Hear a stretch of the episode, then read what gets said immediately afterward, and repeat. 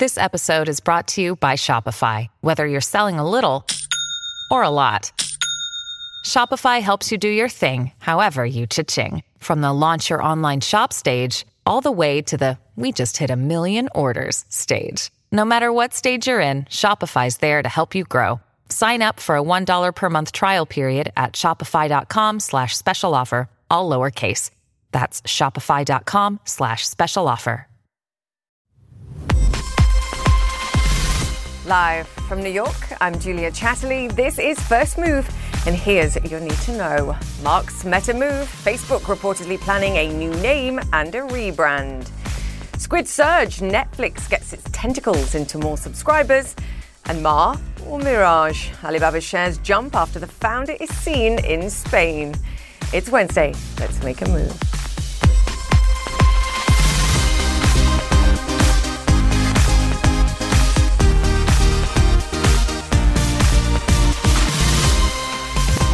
Welcome once again to First Move this Wednesday, where we see something very fishy going on in the global business world. Netflix reporting a whale of a Q3 with high hopes for Q4, thanks to hit show Squid Game. It's hooked millions of global viewers, but failed to reel in additional Americans. We'll explain why. All this as Facebook is floating a corporate rebranding, and in Washington, D.C., Democrats are attempting to land a deal on fiscal spending as early as this week. No more floundering. Meanwhile, Bitcoin trying to scale new heights in crypto land. It's less than 1% away from record highs following the launch of a historic US Bitcoin futures ETF on Tuesday that went swimmingly. The ProShares ETF rising almost 5% on Tuesday. Call it perhaps some crypto shark and awe. Why? Well, because it was the second best fund debut ever. US futures, meanwhile, resemble still waters, trying to catch a bid after five winning days. The profit piranhas, though, will be out in force again today. We've got Tesla and IBM reporting after the closing bell. And across the pond, European stocks are a touch softer too. But UK inflation taking a surprise dip last month too. Welcome news on the data front there. Asia though taking the bait. Take a look at that with Hong Kong closing at near six week highs. China Tech continuing to bounce as low valuations lure investors. And as I mentioned, Alibaba rising 6% on hopes for the company's new server chip, just as founder Jack Ma reportedly resurfaces over in Europe. A sign perhaps that Beijing is softening its tech crackdown or merely a red herring. I'll clam up now. Let's get right to the drivers. Reports say Facebook is set to give itself a new name. The Verge says we'll hear about the rebrand next week, just as the company fends off a hail of criticism from regulators. But is that pure coincidence? Brian Stelter joins me now. Someone's putting words into my mouth, but they are the correct words. What do yes. we think of the timing on this? I mean, it was never, it was never going to be a good time. Perhaps it makes business sense.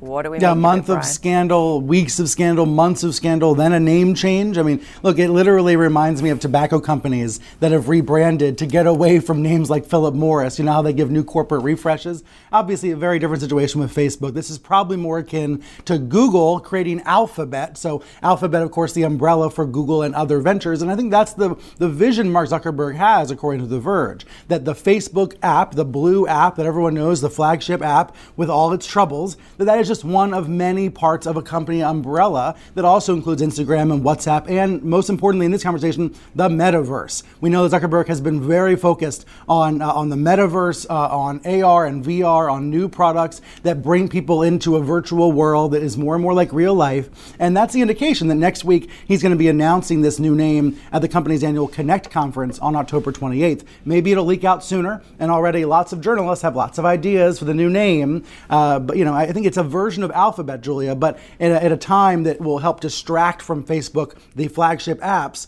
troubles, both real and um, and future. Yeah, I have to say, and we can come back to this, that most of the names that I've seen on social media, they're not very flattering. Uh, quite frankly. and I think, you know, and we can talk about this more, and, and uh, I think confusion for most people over what on earth the metaverse is and to what extent uh, Facebook wants to get away from this sort of social media platform. And we all felt I think, how difficult it was without WhatsApp when they had that outage a couple of weeks ago. So they are about right. more than just social social media and a social media platform. Um, but you know, in a challenged company sense, if this weren't Facebook and it weren't and Mark Zuckerberg didn't have the power that he had, you'd probably change the CEO or you'd shake up management in these kind of situations with this degree of challenge. Facebook, of course, can't do that because Mark Zuckerberg's so powerful. So what do you do? You, you shake up the name and you right, you rebrand. You, you put on a new logo, a new face, some new colors, a new color scheme. You know, you renovate the old house because you can't get a new house. I yeah. think with Zuckerberg, certainly his interest is in is is not in um, how to uh, create a better poke button or like button, right? His interest is in what he believes is the future of the internet, the metaverse. He wants to create something for the next 20, 30, 40 years and beyond and not look backwards. Of course, so much of what's happening here in Washington and elsewhere is about looking both backwards and at the present day at how this technology is hurting individuals. We know Frances Haugen, the whistleblower, is going to be doing more in public in the coming weeks, speaking to uh, regulators in Europe and beyond. So, you know, there are going to continue to be damning stories about Facebook. In fact, uh, we know many news outlets are working on uh, going through some of those leaked documents as we speak and working on stories about further revelations from the Wall Street Journal's Facebook files. So this is going to go on and on for Facebook. Whether we call the company something else or not won't change those real problems, but it might make everybody at the company feel better. It might make Zuckerberg feel better. Yeah. Um, favorite name so far, Brian? Do you have your own? Uh, somebody mentioned Horizon, which is a product they've been working on internally. Horizon. That has a kind of alphabet sound to it. You know, generic, could mean anything, could mean nothing at all. I was going for face palm, like Prince. You're formerly known as Prince. Formerly known as. How face palm, the emoji. And also, you hold your phone in your palm while you're WhatsApping or whatever it is. So actually, it does work. It does work. Yeah, I'm not sure they're going to go with that though. Brian, great to have you with us. Thank Thanks. you, Horizon. Brian Stelter there. Thank you. Well, what do you think of Facebook and what could it call itself in the future? We do need some ideas. You can send them to me on Twitter at jchatterleycnn and I'll try to read out the few of the best ones at the end of the show. No rude ones, please. Okay, let's move on now to a Squid Game win for Netflix. The Korean hit show boosting signs up as it grips new viewers in Asia.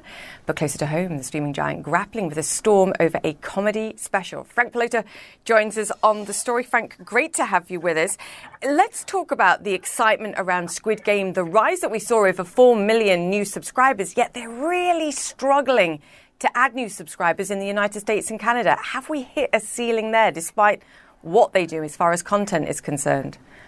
So on the surface here, you have 4.4 million more subscribers. That's the good news for Netflix. Netflix is very happy about that because after the last two quarters of sluggish growth, it seemingly is back on the right track. But let's dig a little bit deeper, or to use the C puns we've been using, dive in and talk a little bit more about what's going on in the United States and Canada, where a year ago they had pretty much the same. Uh, they've only kind of gone up a million subscribers in the last year. Yeah, they got back a lot of the subscribers they lost. They lost about 400,000 subscribers subscribers last quarter in the second quarter, but in this quarter they went up 70. So it's kind of like a saturated market there. And Netflix kind of knows that, which is why they have said that their point of emphasis is really a global expansion. And if you look at Asia Pacific, that is half of the growth of everything. That's about 2.2 million subscribers there. But the problem for Netflix is that their rivals are still growing in the United States and it's kind of sluggish a little bit everywhere. So is 4.4 million subscribers good?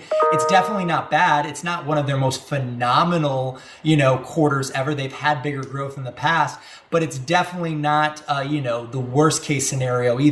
It's just kind of a very sluggish, boring type of earnings for them. And, and but what now uh, investors are going to look forward to is that they had a nice Q4 forecast, and we'll see where they go from here. So it it was a good, it was fine, it was a decent.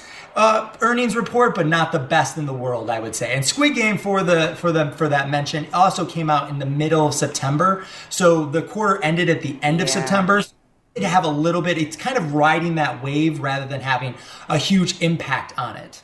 Yeah, the bump is to come. It's all about the uh, Q4 forecasts as far as the benefits of that are concerned. Yeah, for me, it was also, also about everybody else. I mean, 74 million now is the subscriber base in the US and Canada. It sort of explains why perhaps they're going to try and push into gaming, but also I wonder whether this is a ceiling for the Disneys, for HBO, for some of the other players, Prime, for example, just in terms of the subscriber base, or they steal from that 74 million. But um, I want to talk about the closer. Obviously, there was controversy after the airing of the closer, the suggestion that the um, Dave Chappelle was sort of.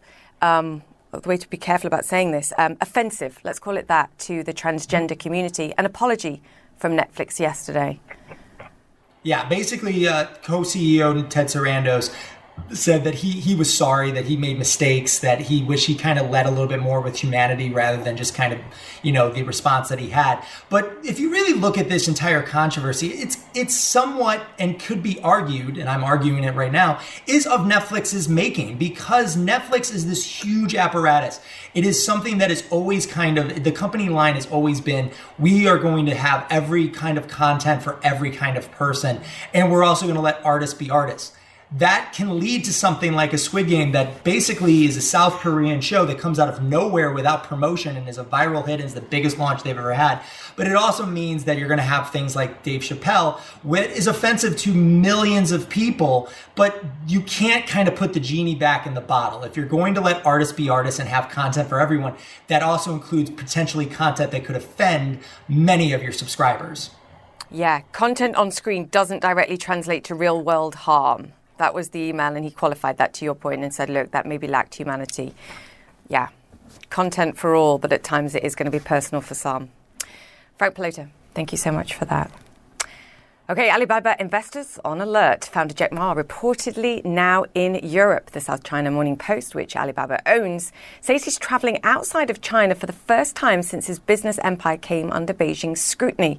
Alibaba shares also jumping after the company released a new chip. Paul La Monica joins me with more. Two big stories, but let's hone in on Jack Ma, a sighting, and a sighting most importantly, I think, outside of China. Yeah, obviously there had been, I think, some significant concerns on the part of investors, Julia, about where Jack Ma was and if the Chinese government was really cracking down on him since he is arguably the most well known and most influential tech CEO in China. So, this news, you're seeing some reports suggesting that he's in Spain on a tour to try and gain some knowledge about the agricultural business and more about tech. Other reports saying that he's on his yacht vacationing. It might be a combination of the two, a little bit of a business, uh, you know, mixed with pleasure, if you will. But clearly, investors are happy to see that Jack Ma is a presence again, even though he is not the CEO of Alibaba, he is definitely the most well known figure with that company. And there were concerns because Alibaba tried with to have a spin off of uh, an IPO of Jack, another Jack Ma controlled company, Ant Financial. And the Chinese government, Beijing, you know, cracked down on that, and that was perceived as a sign that they were slapping Jack Ma on the wrist and They've done this with other big Chinese tech companies as well, which has clearly raised concerns about whether or not China really is serious about becoming more of a free ish market. Yes. And I think when you start to see him reappearing again, in investors' minds at least, it perhaps signals some end or some completion or the approach of the completion of that tech crackdown and that cleanup. So maybe we're making uh, adding two and two and making five, but that's what investors I think are, are, suggesting, at least with the share price overnight. Quickly on this, Paul, how quickly can you do it? Chips, another interesting one for Alibaba, as all of these tech giants around the world try and increase or reduce their vulnerability on uh, external forces and chip suppliers. Yeah, definitely. Quickly, Julia. What's important here is that Alibaba is developing a chip for its own servers and cloud business, which competes with the likes of Microsoft, Google, Amazon. So this is not something they're going to be selling to consumers. You're not going to all of a sudden get a smartphone that has an Alibaba chip in it. It's Alibaba trying to lessen its reliance on outside foreign vendors that it needs to power that cloud juggernaut, which is a huge and increasingly important part of the Alibaba growth story. Yes, a story we shall continue to discuss, I'm sure, at many points in the future. Paul La Monica, thank you so much for joining us on that. Okay, let me bring you up to speed now with some of the other stories making headlines around the world. Britain's Queen Elizabeth has cancelled a trip to Northern Ireland after doctors advised her to rest for a few days. Buckingham Palace didn't provide further details, but a source tells CNN the matter was not COVID related. The palace says she is in good spirits and looking forward to visiting Northern Ireland in the future. And in the day ahead, a report by Brazilian senators is expected to recommend criminal charges against the president over his response to the pandemic. The 1,200 page document effectively blames Jair Bolsonaro for hundreds of thousands of COVID deaths. It will accuse him of crimes against humanity and other offences, but senators have decided not to call for charges of mass homicide or genocide. CNN's Shasta Darlington joins us now from Sao Paulo. Shasta, great to have you with us. They may recommend criminal charges, but how likely is he to face them? Well, that's a very good question, Julia. Um, as you mentioned, we're expecting this final report to be released by the Senate Commission within the next hour. Um, it, it is expected to recommend that Bolsonaro be charged with crimes against humanity, alleging he intentionally let coronavirus spread through Brazil, killing hundreds of thousands with the aim of reaching herd immunity and reopening the economy. Uh, but it may not go very far after that. The, the report is expected to be published very soon. The panel, the 11 person Senate panel, won't vote on it until next week because it is over thousand pages. They need time to review it. And while they're expected to approve it, it then gets sent to the Attorney General. The Attorney General is an ally of Bolsonaro, and it really isn't expected to go much further from there. Uh, What's interesting though is this just this comes after months of testimonies and debates. Uh, Brazilians were riveted to, to this inquiry as though it were some kind of a soap opera, tuning in every day. Um, and so the, the Senate Pandemic Parliamentary Inquiry was able to highlight a number of accusations. Um, the, the text that has been prepared that we're expecting to come out soon blames Bolsonaro's policies for the deaths of more than 300,000 Brazilians, half of the nation's COVID 19 death toll. And it also recommends criminal charges against dozens of other people, including three of Bolsonaro's sons, several government officials, and two private companies. Uh, it has kept uh, the pandemic, the government's handling of the pandemic, uh, the poor uh, performance in the economy in the headlines on a daily basis. And this has really hit Bolsonaro hard. His approval rating uh, has sunk to record lows, and election, it, he's hoping to run for re election next year. So even if this doesn't lead to criminal charges, it has already had a big impact on Bolsonaro and his government, Julia. Absolutely. Shasta Darlington in Sao Paulo there. Thank you so much for that. Okay, so to come here on First Move, COVID 19 triggered a boom in goods demand and a shipping crisis. Flexport says smart logistics may be the way out. But first, investing is the key to net zero, but who will help fund it? Luxembourg has a plan, and we speak to their finance minister next.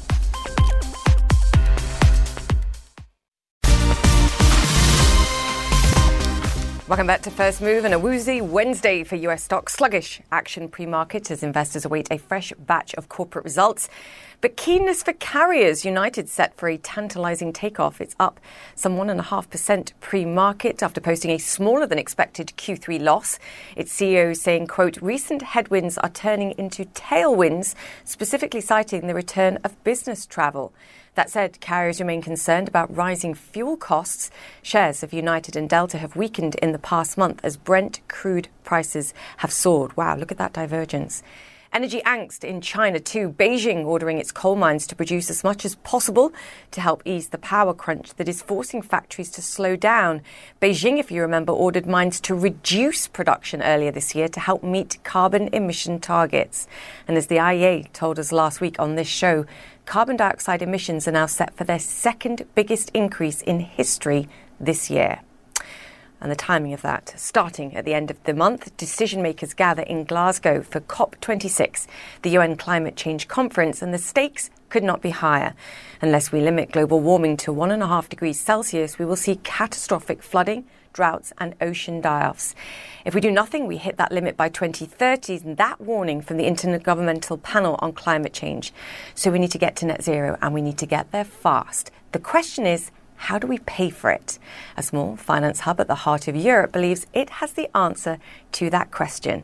And joining us now is Pierre Gramegna. He's the Luxembourg's Minister of Finance. So fantastic to have you on the show and great to talk to you. Please help us. We talk about the need to scale up investment and to do it quickly. We don't often talk about the financing required. Your wisdom, please. What do we need to consider? Well, Julia, I'm glad you asked that question uh, ahead uh, of uh, COP26 in Glasgow uh, that is coming soon and uh, that I will attend.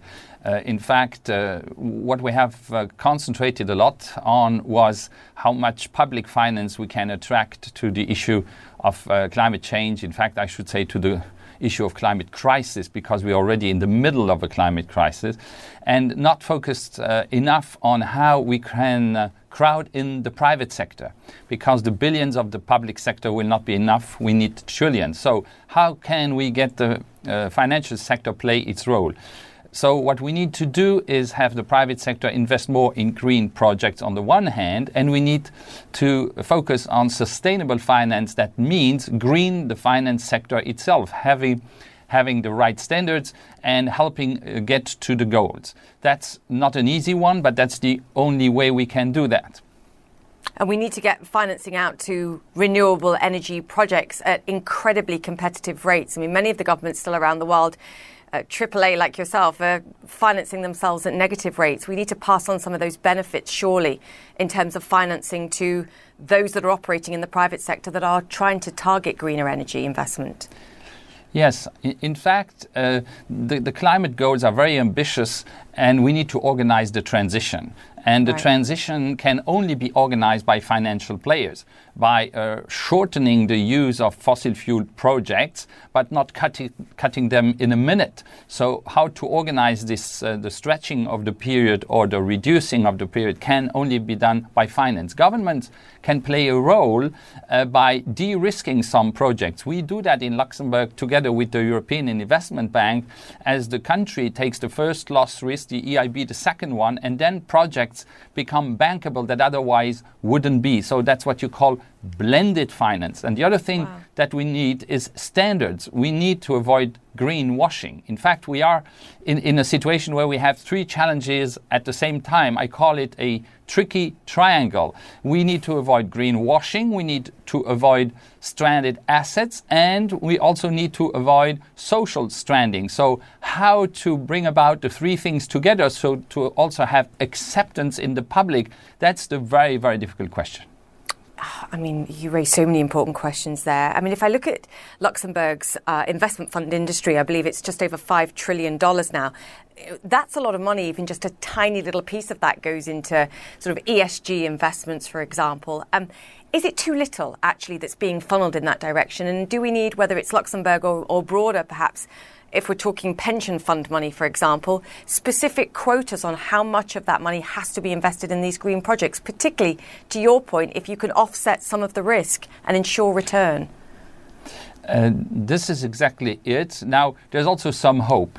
Uh, let's uh, face it, the first green bond was issued by the European Investment Bank in 2007, and we reached uh, 1 trillion green bonds by 2020. This year alone, we're going to have 1 trillion sustainable bonds being issued. So we do in one year what we did in 14. So there's a tremendous acceleration. And that's uh, good news. We have uh, the standards becoming clearer so that we can all compare these standards. We're not there uh, yet, but I can tell you, uh, I see a, a lots uh, of initiatives there. The European Union has issued a green bond of 12 billion euro just yesterday at the Luxembourg Green Exchange. So you, say, you see that things are moving ahead fast. We also have the initiative, uh, the um, Bank Alliance for Net Zero, which now uh, us together 80 banks representing one third of all banking assets. So you see, the private sector has understood that they are key. Uh, not only are they key, without them, we cannot reach the Paris goals, which are very ambitious. Very quickly, and then I want to move on to other subjects. Your point about stranded assets to me. Um, I think is also vital. And you've also said we have to be very careful not to completely cut investment to fossil fuels because we need them during the transition period, particularly given what we're all experiencing, I think, around the world with rising commodity costs and energy price costs in particular. Are we getting that balance right? Because certainly from what I hear from the private sector in certain quarters is that suddenly any fossil fuel involvement is a really dirty word and there is a danger that prices spike in the short term because we're under investing in one and not yet investing enough in renewables. Well, the present uh, spike in uh, oil prices and gas prices just shows that we are not at, in the right spot. Uh, as soon as the economy picks up, truly we, we come out of lockdowns and it's a spectacular V shaped recovery. Uh, the only way we seem to be able to respond to the higher demand of energy is by reverting to fossil fuels. That must change. So it means our capacities uh, of renewable energy are, are too low or of cleaner energies. And here again, uh, it's finance that must kick in. We also must uh, make sure that we price in the CO2 emissions in the cost of energy. That's not being done yet, and we need to do that at world level. And I think that's one of the key questions that needs to be addressed in Glasgow at COP26. Yeah, I mean, everyone wants governments to be more uh, ESG friendly. But then if you tell the consumers that prices are going to rise or rise further, then suddenly people aren't so keen on, uh, on ESG. So it's finding a balance there too. Um, we will come back to this conversation. I, I, want to talk about Luxembourg's decision to sign on to the uh, OECD plan for a 15% minimum tax. What's that going to yes. mean for Luxembourg? Well, you know, we have been closely involved in the negotiation uh, inside the OECD, and uh, we're very uh, pleased that we have found a common agreement because it will create a level playing field in, in the taxation uh, world. You know, the landscape of taxation had not changed for 100 years, mm. and it had uh, led to, to lots of uh, distortion. Uh, for Luxembourg, it is important that we now have a solution at the global level so that uh, we can focus on other things. You know, my country is a AAA country. You mentioned it. Very, we are very predictable country. Country investors like that. And we will have no uh, issue with having a minimum effective tax rate of 15% if everybody else applies that. And that's how it is looking now. And so we wish that we can have a quick implementation of that to have a kind of peace in the international tax landscape. Uh, Minister, for all your efforts in sustainable finance and, and, diversification of the economy, we do often refer to you, and it's maybe lazy journalism, but it to some degree is true of the focus of finance and the importance of finance, particularly um, after Brexit and the shift that we've seen from investment industry um, members towards Luxembourg. Um, you were mentioned several times in the in the Pandora Papers, and it's raised these questions once again of whether Luxembourg still remains a, a, conduit for diverting financial flows to to offshore tax havens. What's your response to those that still throw those accusations around? Is there any truth to them? Well, let alone that uh, we are mentioned uh, very little uh, in those papers. relatively, yes. Relatively little. I think the, the key here is that transparency is happening. I mean, Luxembourg abandoned bank secrecy back in 2014. And uh, it's good like that because uh, we, we haven't lost in attractiveness because uh, this was not acceptable anymore. We need a fairer landscape, and that's what we have. And in fact, such an inquiry would probably not have been possible five to ten years ago. So hmm. the transparency is, is just helping us uh, get to the next step in, in a world uh, that, as everyone likes it, with more fairness, where everybody pays his fair share of taxes. Yes a brighter world, a fairer world. So thank you so much for joining us on First Move. I look forward to our next conversation. Thank you so much. Bye bye. Luxembourg's Minister of Finance there. Thank you, sir. Okay, the market opens next. Stay with us. Welcome back to First Move. US stocks up and running this Wednesday and a modestly higher open. The Dow is only around half a percent away from records, helped along by continued strong Q3 earnings results. Telecom giant Verizon is the latest firm to top estimates and boost full year guidance. Netflix, meanwhile, lower in early trade. A good Q3, but concerns about slowing future growth. Deutsche Bank, I think, the uh, having an impact here too, downgrading them to a hold, saying the share price has got a little ahead of itself. Biotech Novavax, meanwhile, plunging in early trade, off almost 22% amid reports of new manufacturing problems for its COVID vaccine. Now, to get the overview of the global shipping crisis, you need to take a step back a little. This live map from marinetraffic.com shows the location of all the cargo vessels in the world. My next guest likens it to a global traffic jam. When you consider every consignment requires customs clearance and onward documentation, shippers and suppliers can end up stuck in the slow lane. Flexport moves much of the process to the cloud. And we're talking not just ships, but also air and rail freight and trucks too. Ryan Peterson is CEO of Flexport and joins us now from San Francisco. Ryan, great to have you on the show. Um, freight is a what trillion dollar industry that I think still operates on 21st, oh, sorry, 20th century uh, technology. You aim to change that. Just explain how Flexport works. Yeah, so well, anytime you want to ship something around the world, there's this complex chain of different companies that has to come together to move it. You can think about a factory, an importer at the simplest case, but remember there's trucking companies on both sides of the ocean, a port, you got to clear it out of customs in one country and into customs in another, put it on a ship. That whole end-to-end process is traditionally in the normal what's called freight forwarding industry, it's run on paper. It's almost like freight email forwarding relay race of documents and PDF attachments. And so what Flexport does is build technology to bring all these parties together, make it seamless for data to flow in parallel so the goods can move seamlessly and try to get them into the country fast and you know in time for Christmas is what we're all focused on right now. So by moving all the data and all the sort of transactions and ticking of boxes basically to ensure everything's where you think it is at any given point in time, um, you sort of make that far more efficient in terms of the flows of these goods around the world. I guess you can also help with costing and find the cheapest routes. And I guess something else that I know you can track is the carbon footprint, which given our conversations today in the show and generally, quite frankly, I think is something that everybody's very much focused on at this moment as well. Yeah, all the all of these things are available, and, and I think you know one of our premises is that your data, your supply chain data, is, is really valuable just outside of your supply chain team. Mm. Your finance team cares about it. Your ESG team cares about it. There's uh, marketing teams want to know where's my stuff, right? Everyone and everyone, even customers want to know where's my stuff, and it, and it's really been trapped in inboxes uh, for for hundreds of years. It's like sort of the process hasn't changed much. Of course, email uh, helped, but we haven't moved much past that since sort of 1980s technology. Yeah, that's what I was saying. Sort of 21st century technology on an industry that's forever growing and increasingly complex. Um, we described it in your words as sort of a global traffic jam. What's going on? Just elaborate further. How bad is what you're seeing out there?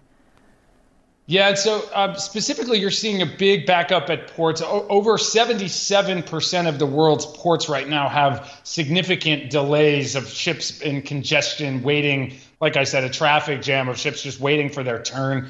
Uh, the port of Long Beach is the worst in the United States right now, where you have, and that's our largest port, LA Long Beach complex, and you have 68 ships at anchor right now, meaning they're not even unloading. There's 30 ships unloading, and there's 68 ships waiting their turn. This is highly unusual. Before the pandemic, there would almost never be a, a reason for a ship to wait. They would be able to pull right up and, and unload as soon as they got to port. So it's um, this is a real problem. American businesses have billions of billions and billions of dollars worth of merchandise sitting on those ships in containers waiting to unload. Uh, and it's a big part of why consumers are having trouble finding things that they're looking for in the stores right now. Yeah, I mean, you're talking about the United States, and it's just one piece of the jigsaw puzzle. I know you have, what, 10,000 clients in over 200 different countries. Um, I, I know it's hard to visualize this, but I'm sure this is part of your plan. If the entire system operated on the cloud, and I know that's a challenge. So even if we were just talking at the largest container ships and those with the associated trade and obviously the trucks and things, would the situation today look very different? Because there are pieces of the supply chain here that are broken, whether it's truck drivers, for example, and then that has a back a backing up effect. Would we be far more efficient today with your technology in a greater scale? Yeah, there's there's no doubt that a technology moving these processes to the cloud, allowing for smoother communication, for data to flow between parties is got is got to be the solution here. I mean, of course, the government needs to invest in infrastructure and building bigger and deeper ports and more rail connections and all these things. But the reality is that'll take a long time. And the technology is here; yeah. it's easy to adopt, and we need data to flow because let's say there's a backup at the port where right now there's a traffic jam both of ships waiting to get in, but also truck drivers are, are spending hours. We, we estimate about six hours right now for a truck to get into the port and that means they can't hit their container appointment number. And a, and a cloud-based a cloud-based system would be able to dynamically assign appointments and assign a container to the truck that's available. Right now, they have to go for a specific container, try to find it somewhere deep in the stack. It takes way too long, and it's leading to these traffic jams. Very simple. The technology already exists. We've already built it, and so I think the, um, and that's just one example across the chain of where cloud-based technology can really help push this supply chain forward. Yeah, that's like a gig economy-based approach to something that at the moment is incredibly sticky and, and laborious. Um, just in terms of the numbers for Flexport, talk to me about the kind of growth that you've seen, even just over the last 18 months since a lot of us have been buying things online versus going into stores and things. Just what kind of growth and demand and conversations are you having with customers? Yeah, so Flexport's managed to grow our revenue almost 8x in the last four, in the last three years, um, and wow. and a lot of that's been driven by uh, adoption of e-commerce. We we ship for most of the direct-to-consumer e-commerce businesses in the United States uh, or the the big, the fast-growing, up-and-coming ones. And uh, and their growth has really accelerated through the pandemic, and we've we've been proud to play a part in that, helping them run a modern supply chain, running sort of giving best-in-class tools to fast-growing smaller businesses. Um, and yeah, so the growth has been crazy, and it's been really hard. Uh, the last year with all these uh, delays has led to almost three times more exceptions an exception is uh, when a human has to intervene in a shipment. And that rate has gone up 3x because of all the delays, ships not meeting their sailing schedule, traffic jams, uh, all kinds of problems on the supply chain have increased our costs quite a bit as well. Yeah, I, I, can only imagine. No time for sleep, quite frankly, the way that you've been working. And I love the book behind you, by the way, The Big Ship and the Little Digger with all the other ones. That reminds me of the Suez Canal blockage, something else that everybody's been dealing with. Um, Ryan, keep in touch, please. We want to see how you're doing. Uh, and uh, thank you so much for your time today. Ryan Peterson, CEO of Flexport there. Thank you. Okay, coming up here on First Move, a bold new green investment by one of the global energy giants. We'll speak to the CEO of EDP about their ambitious plans next.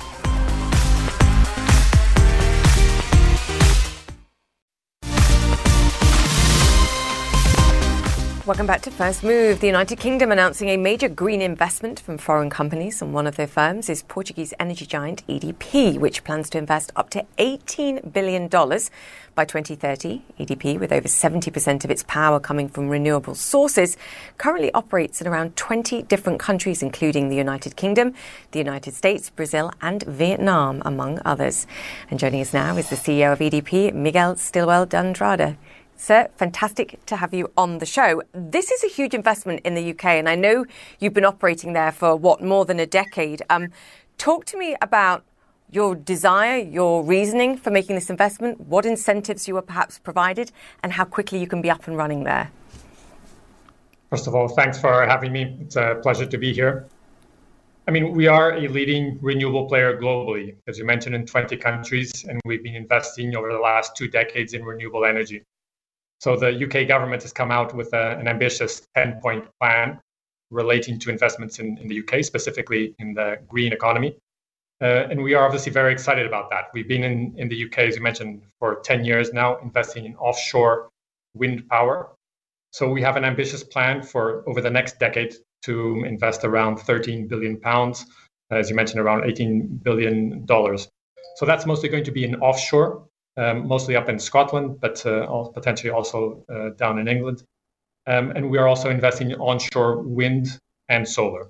So essentially, we are one of the third, uh, fourth largest renewable operators globally. And so obviously, the UK is a great market for us. We're very comfortable with the regulatory framework. We're very comfortable with the macro environment, and so it's a it's a great place to invest.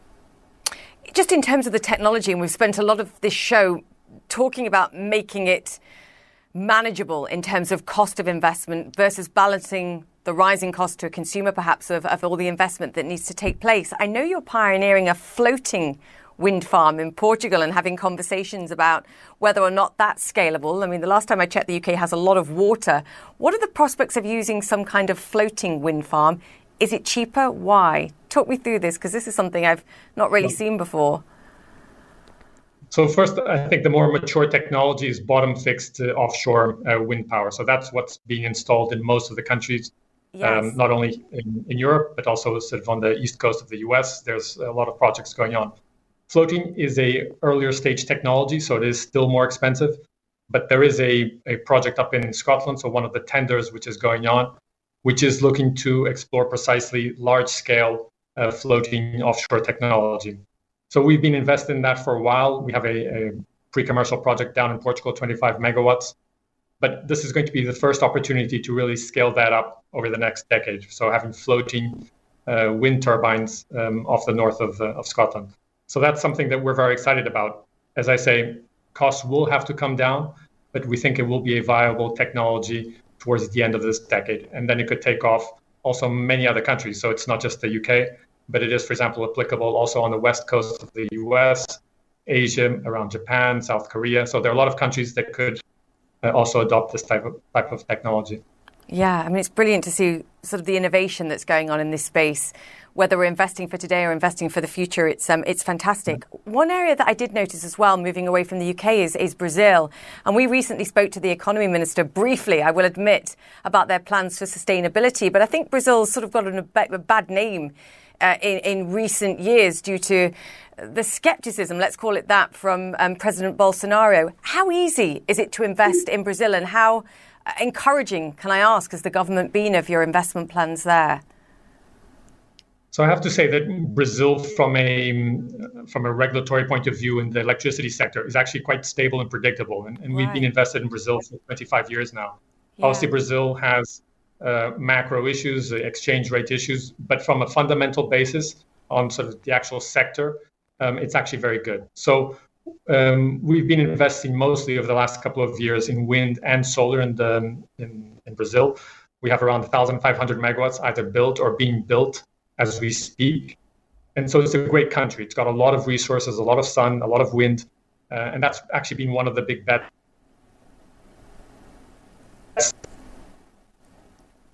Oh, I think we've lost him there.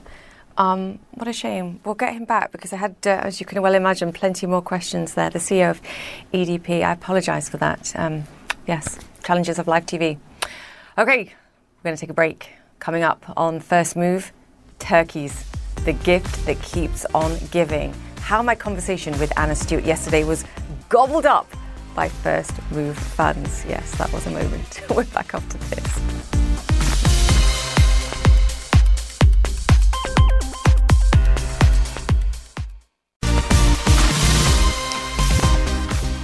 Africa's transformation into a hub of technological innovation is well underway. IT giant IBM has been working on the continent for nearly a century. And in today's Connecting Africa, CNN's Eleni Giokos sits down with IBM's regional head, the first ever woman and the first African to hold the post. In the next 10 years, every organization is going to be a technology company because technology is at the forefront, is the bedrock of innovation right now. So, what is IBM working on? What projects are you involved in on the continent? We are at the forefront of driving digital transformation for banks, for governments, for all institutions. Even during the COVID, we worked with uh, the government in South Africa to devise a solution that helped to identify where the hotspots are. We are working on sustainable farming, help farmers plant sensors in their farms that collects data and helps them to make informed decisions. We're talking about intelligence, we're talking about interconnectedness, we're talking about instrumentation, all of that. It's technology that is driving that. The reality is, internet penetration is still sitting only at 40%. Can we talk comfortably about digital transformation when access to internet is still not where it should be? So I totally agree with you, but you know, whenever I get asked this question, I also pose the question that I think we are overlooking what we are actually currently doing on the continent. We have 816 million connected SIMs on the continent. And this is going to increase to 1 billion in the next four years. The telco link that you're, you're focusing on. Yes, but that is connectivity if you have your SIM card connected, you are connected, right? So we have to look at the penetration of smartphones onto the continent as well, and that is also on the rise. But I want to take you to a scenario. Mm-hmm. Um, in a village in the middle of you know the hills in Rwanda outside Kigali is a mother who only has a cell phone that she shares with a group of other mothers, and it's it's an analog phone. How do we connect her? How do we bridge the digital divide on the continent? So that's a great question. So we actually are developing apps that even with analog phones, you can still tap into this technology. There are shortcodes for analog phones. So Africa development is not focused on just the cities. We are looking at the people that are in the remote areas. We are looking at how we bank them. We are looking at how we include them in the financial sector. We are looking at how they become part of this digital transformation. That lady, that woman with that analog phone, trust me, she's not left behind. And finally, on First Move, viewers of yesterday's show were treated to a live report from this British farm about supply shortages. Video of our Anna Stewart with these talkative turkeys was pecked up online. Here's a bit of it. These turkeys are great fun. They are very vocal if you clap. I mean, in some ways, they're a great audience. Um, My eyes. After that went out, Twitter did not let us down. Look at what this viewer made out from it. No one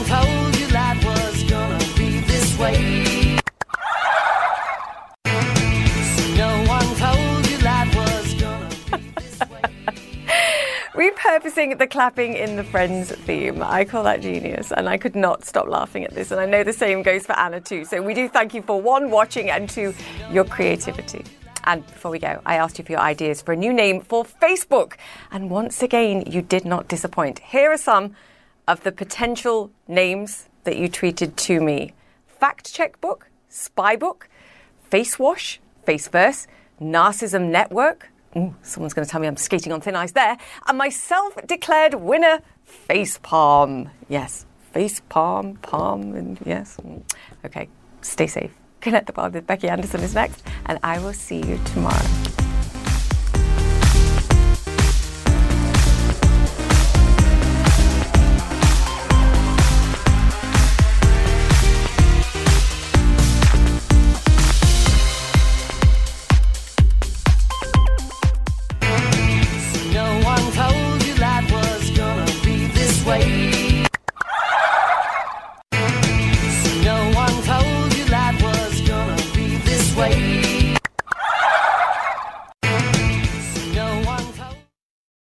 Quality sleep is essential, and that's why the Sleep Number Smart Bed is designed for your ever evolving sleep needs. So you can choose what's right for you whenever you like. Need a bed that's firmer or softer on either side? Helps you sleep at a comfortable temperature, quiets their snores. Sleep Number does that. Sleep better together. JD Power ranks Sleep Number number 1 in customer satisfaction with mattresses purchased in-store. And now, save 50% on Sleep Number limited edition smart beds for a limited time. For JD Power 2023 award information, visit jdpower.com/awards. Only at Sleep Number stores or sleepnumber.com.